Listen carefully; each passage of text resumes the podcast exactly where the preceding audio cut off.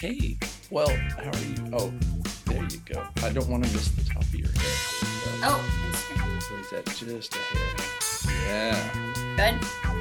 Yeah, I mean, you look great. I thought it was just audio. No, it is. Why do you do the top of my head if it's just audio? Yeah, why, Donald? no, um, um, if uh, using tiny little clips for promotion, you know, might be fun. That would be manageable, a manageable uh, piece of stuff. So, how are you doing today?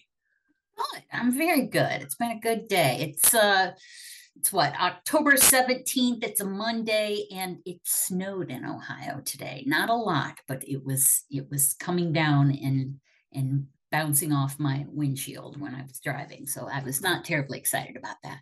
Well, good Lord.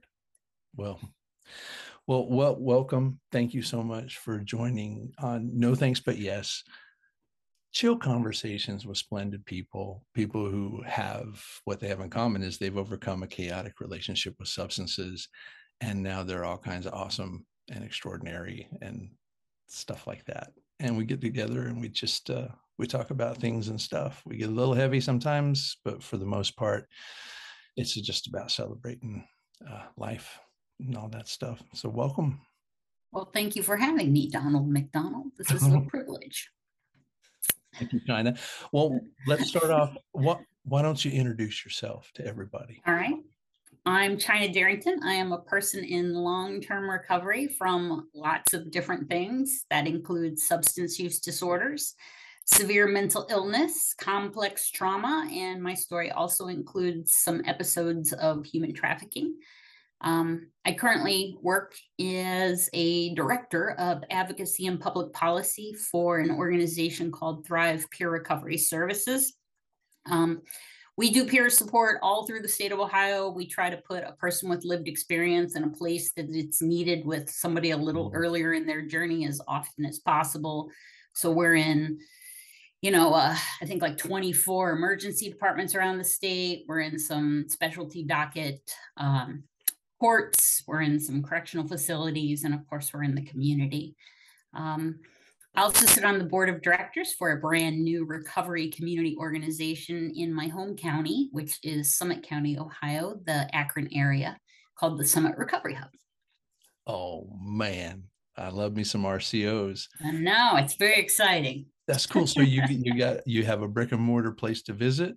We have an RCO at this point that hopefully within the next 12 months, we're going to have an RCC. So we'll have the brick and mortar part of it, but it's just a matter of getting, we've got the community stakeholder uh, engagement. Everybody is giving us green lights. We've had it, we had an overdose awareness day that was pretty well received with over about 300 community members impacted by opiate loss or overdose loss.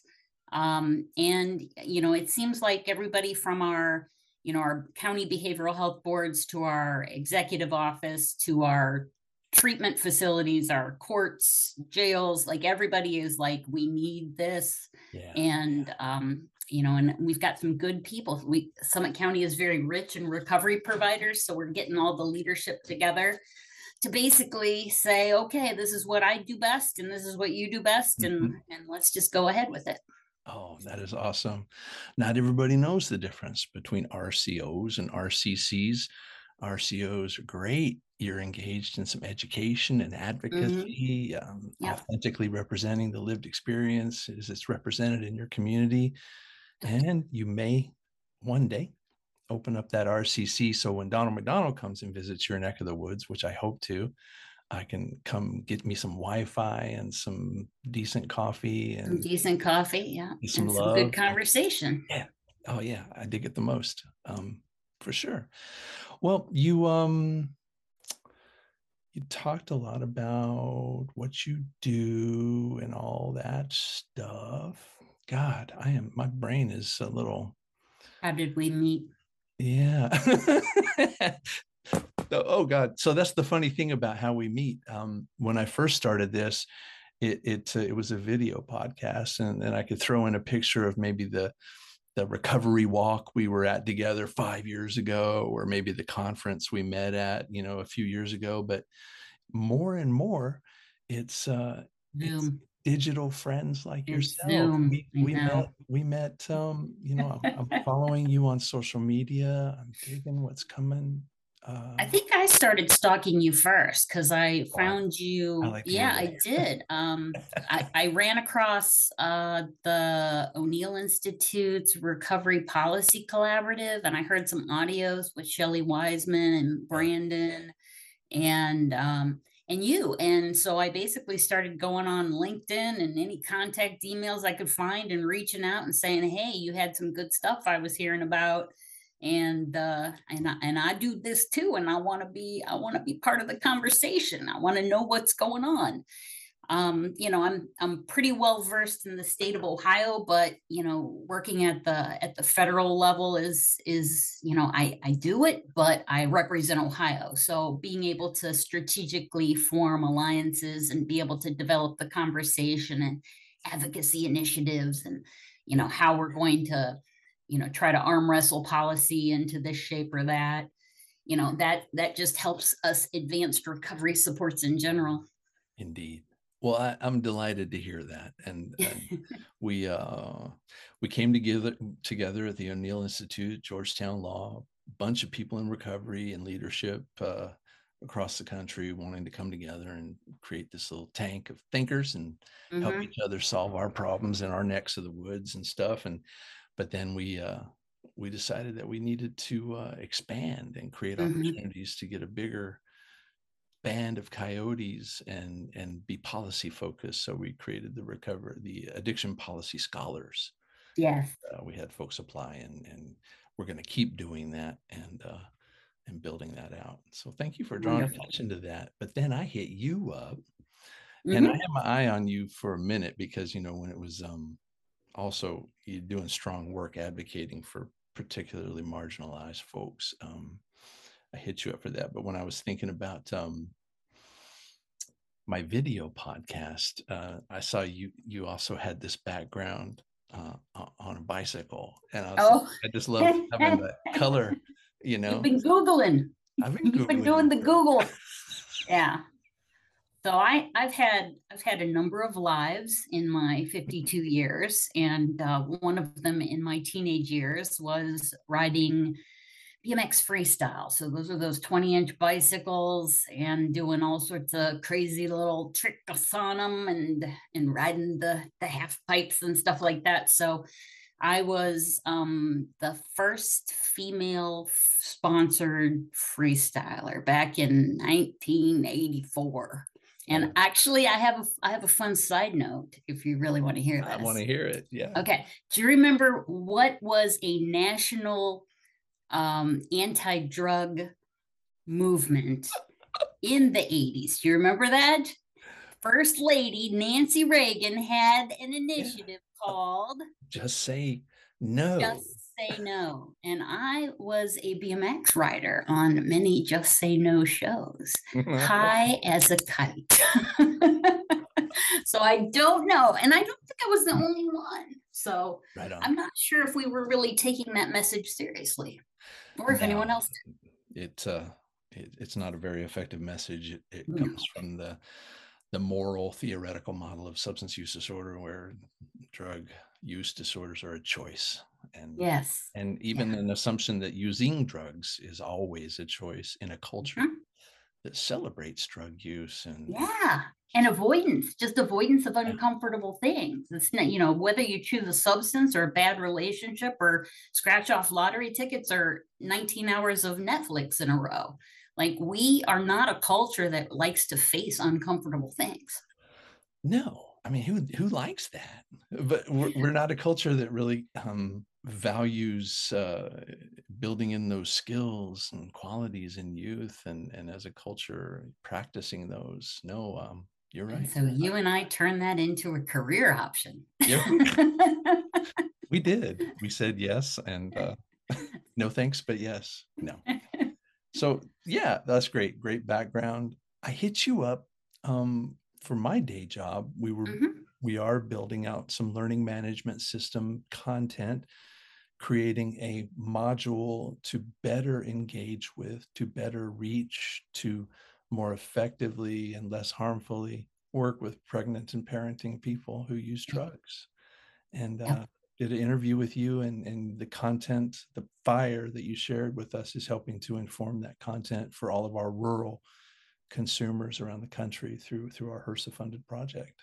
Wonderful. Yeah, I'm pregnant and parenting people are my that's it's my origin story. I was both pregnant and parenting when I was introduced to substance use recovery and you know, I had given up all hope that that any change was going to be possible.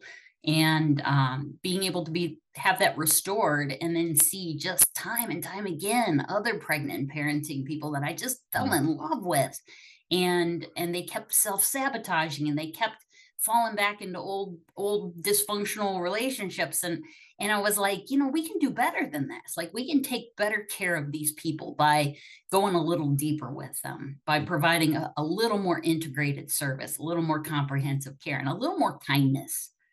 Because they, they've been through a lot. Like they didn't do this because it was the the the, the best thing for them. like it wasn't the, their best option. They were defaulting to survival mode most of the time. I mean, you're giving me these these these just loving goosebumps right now because the the knee jerk response in systems of injustice and systems of lack of care is why are you doing this and why don't you do better and and Yeah. you went to how can we be better? How can we better serve hmm our people? And and oh man that just that's the game changer is is acknowledging our shortcomings as systems and and acknowledging our complicity in creating uh the the the, the risk that goes into you know uh yeah you- that's wonderful. And and you shared so much good stuff with us and i'm trying to get that get that off the ground is there any any fire that you want to share with us now about um, how we can improve systems of uh, uh, as as we intersect with pregnant and parenting people who use drugs and cause less harm, create more opportunity? Just realizing that we all bring our own kind of bias to when we see somebody doing something like that, and and that that substance use disorder it, it affects the brain and comes out in the behavior. So sometimes you see horrible things, either language or behavior that happens with a pregnant or parenting person uh, within their family system. And we we instantly want to go bad bad parent you know bad parents they're they're horrible. Yeah. their kids deserve better. But we have to realize like when we when we instantly go to separation removal of of those family dynamics um, we create like lasting scars in our generations of society and i think we've done it for so long i mean we're like five generations into this Yes. and we're seeing it constantly continually get worse and we've got to we've got to just stop Stop. and pause and Mm. ask the people involved what they need and then be able to develop the systems to respond to those tangible needs and they're not it's not rocket science.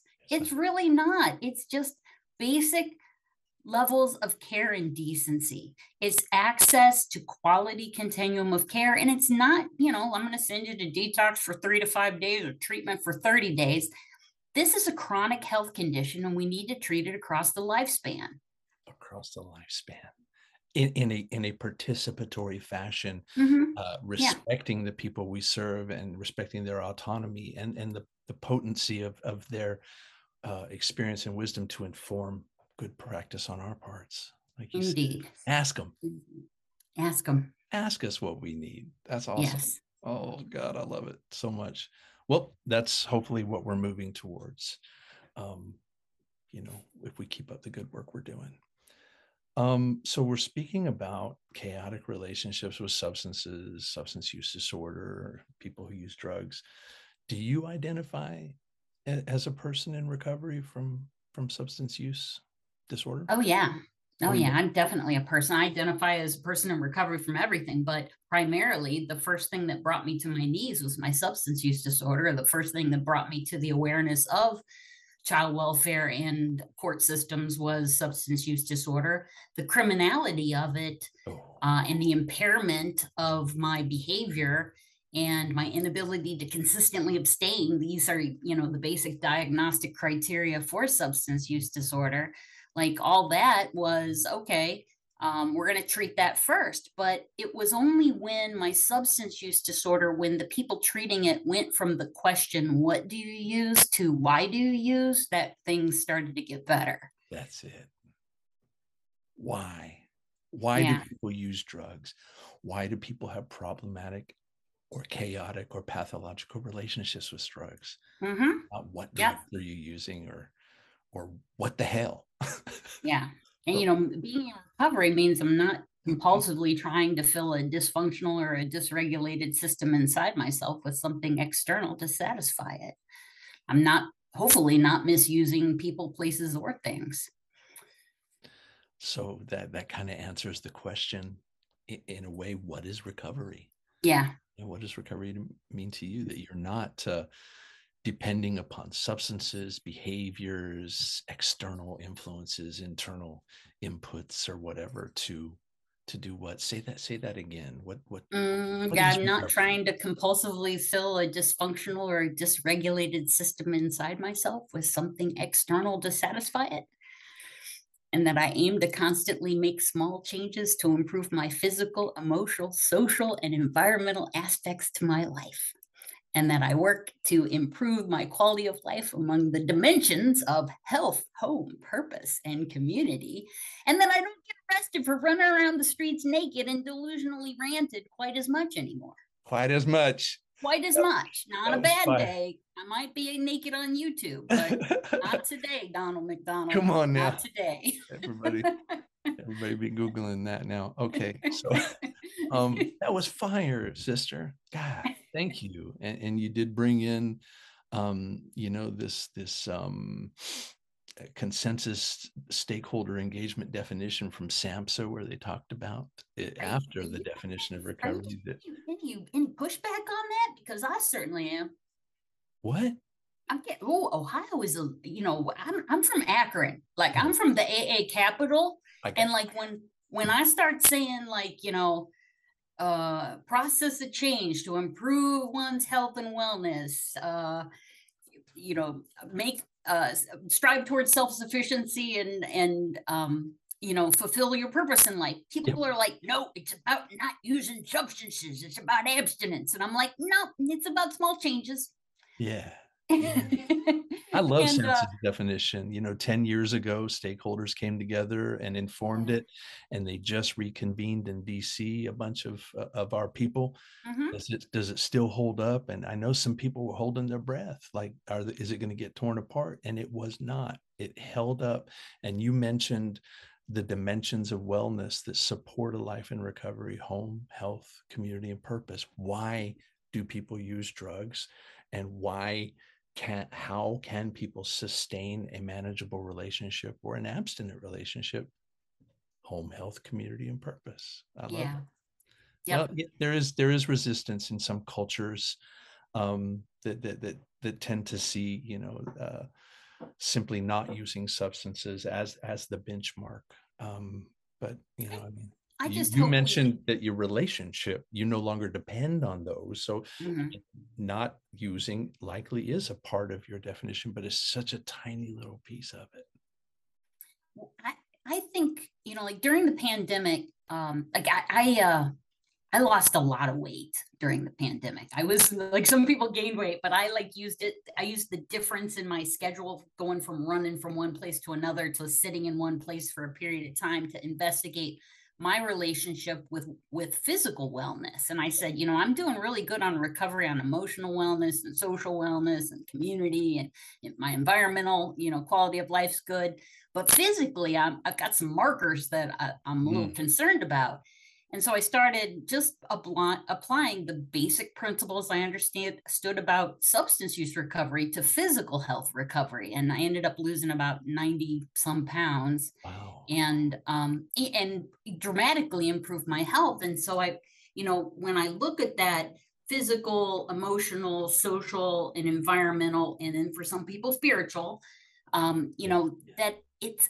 it you know any small motion like when i lost a half a pound a month i was thrilled because it was going in the right direction and not in the wrong direction. And then when it went in the wrong direction, I I gave myself some grace and learned from the experience and doubled down to try and improve the next month. But I see the same thing with substance use disorder. Like not everybody's going to have every day be a great day yeah. or every day be an abstinent day. But am I reducing the harm? Am I learning from my experience? And I'm, am I able to sit in my own skin in a way that that I can say, I'm doing all right today. That you know that is so splendid because so many of our listeners can relate to trying to manage their relationship with food mm-hmm. with, with healthy activities and understanding that it's kind of any positive change it's in fits and starts it's a mm-hmm. journey not a destination it's it's progress Yet for some reason, when we turn our eyes towards drugs, mm-hmm. the, it's the, all or nothing. the morality, it's the moral theoretical model. It's we're choosing yeah. to be bad, so why not choose to be good? But it's it's just like our relationship with with all of our health and behaviors. Yeah. I, I, think that's yeah. a wonderful example for folks. Anything we can do to increase empathy and understanding in folks who have not compulsively sought and used substances despite consequences like us, they yeah. certainly have some inkling of what it is to be uh, wrestling with their goals and and and falling short from time to time. And yeah, right on. Well, you bring up uh, health and wellness, and you know we talked about you being a, a young uh, and flexible biker. Mm-hmm. but what, what do you uh, what do you do for fun? what what do you do for fun and and i guess sometimes we end up in pandemic culture now we're talking about how that relates to self-care as well but what do you do for kids my self-care now i you know i i do basic stuff like you know i sleep eight hours a night and i eat good food and i try to mm. move my body a good few times a week but my self-care the thing that i do that gives me more joy than anything else is a foster neonatal critical care orphan baby kittens. These kittens are the hottest messes you've ever seen. I get the sickest and I get the most frail little guys, and I have to keep them in an incubator in a controlled environment and bottle feed them every two to three hours. And then hopefully I raise them up to be fat and happy little healthy chunks. And about eight weeks later, I watched them all go to hopefully great homes. We, I work for a rescue that uh, you know does incredibly good vetting about, and then I post all these stupid stories on Instagram about the kittens as they grow and develop, so people fall in love with them. And uh, they are the best thing for my mental health. And uh, this year, because I took this new job at Thrive, I elected not to take on the orphan bottle baby kittens because I wasn't sure if I was going to be able to bring those little babies and their incubator to my office up in Cleveland. Mm. But um, I've committed that my mental health suffered for not doing that. so, so we're going back next year to uh, as soon as kitten se- season starts, I'm going to have myself a, a, pocket full of kitten on a regular basis. That's beautiful. Oh, yeah. Oh, that's wonderful. I know. So you say all all the normal stuff, but then then this this is the baby kittens. Baby That's my jam. Right on. oh, I was you know you described that so vividly. I was there. I was seeing it. So that's that's great. Good. So you're you're finding um you're finding a way to to feed your soul and yeah and um, find balance in your life because we you're you're in some heavy work. Yeah, definitely. I've worked with you know i work with sick sick broken people during the day trying to find their ways out of mazes and running into systems that aren't terribly friendly to them and then i come home to these little these little eight ounce things that you know, all they want is just give me some milk and and, and clean me up. So it's very simple. It's very restorative. That's that's great. Hey i have a question for you though. Mm-hmm. uh, because I think you're pretty cool. What kind of music do you dig? Mm, I am weird. I used to. All right, so in in my in my younger days, I was definitely the industrial um, electro music. Spent a lot of time in you know, the middle of the night and warehouse parties and things like that under the influence of lots of substances. And then I got into recovery and policy work, and all of a sudden I started listening to folk music on NPR. And and now I'm like, I've got like this Norwegian I don't know how to describe it. I find the weirdest stuff nowadays. And if you would pull up, I should probably give you my Spotify password so that you can just listen to some of the weird stuff. But it's just, it's all, it's just anything that connects with the human soul trying to get through the day and do a little better tomorrow and maybe lift a hand up to the next person. You get it now. You, get, you know, I didn't get it in my youth too, but I get it now. Come on, people now. Smile on your brother. I know. Get together. God help me with NPR. Yeah. Galley. Full. right on. I mean, you know, they were facing an, an insane war and, and Mhm. racism and sexism. I mean, and, and we're still doing that. But so we got a lot in common with them. Yep. The folk heroes. Cool. That's really groovy. Um well, uh I really want to come up to your neck of the woods um soon. We're gonna have a recovery awareness day on February either either February 11th or February 18th, where I'm gonna bring together a a, a good smattering of public officials and first responders and judiciary and you know all of the muckety mucks and uh, and I'm gonna I'm gonna school them on what recovery oriented systems of care are and how it is different from crisis and, and or treatment Indeed. and that it needs its own independent funding streams to Yeah. support it. yeah. Get, get your ROSC on. Yeah. so that's coming up and and where can folks learn more about um, what's going on with your org and with your advocacy and all that business Well, that is something I'm doing for that Summit Recovery Hub. And I'm just, you know, we're an all volunteer board. So I just take my experience in advocacy, kind of, you know, anti stigma, public awareness, um, and a little bit of the policy influence and massaging. And so I'm I'm just kind of doing it in my home county. The website for the Summit Recovery Hub is summitrco.org. And if you want to know about what I do with Thrive, you can go to thrivepeersupport.com. all right and i imagine uh, there's some some social media activity as well There is. If you go to Summit Recovery Hub or Summit Recovery, it'll it- we're on Twitter and Instagram and Facebook. right on okay cool well i'm going to check it out for sure um, Excellent. that's cool hey listen um we always uh, kind of uh, finish up with a little bit of a final message for folks do you do you uh, did we miss anything you got a final message you want to share with people I think that if anything is a takeaway is that what recovery oriented systems of care is is not rocket science. It's just good common sense for a community and a nation to want to take care of its people in the most dignified way possible. You know, and that it's not hard to do that. And it's actually a lot more cost effective to do it at at the mild, moderate, you know, not acute intervention level um, and our communities are already paying for this stuff. We're already paying for emergency response and law enforcement response and court proceedings, and corrections. And, you know, if we can just kind of take what we're already paying and reallocate it for this newer, kinder, more trauma informed and and more comprehensive way, I think everybody will be happy. The people who are counting the pennies, the people who are writing the policy, the people who are running for office, I think everybody will get the outcomes that they say they want. it's not rocket science They got to be brave enough to give it a chance, though. Yeah. Oh gosh, I think that's a great, great note to end on. Well, it's it's been a little slice of heaven, homie. Thank you very much for having me. It's a privilege being here. Yeah. Cool, cool, cool. Well, that was it. Okay. Anything? Nope. That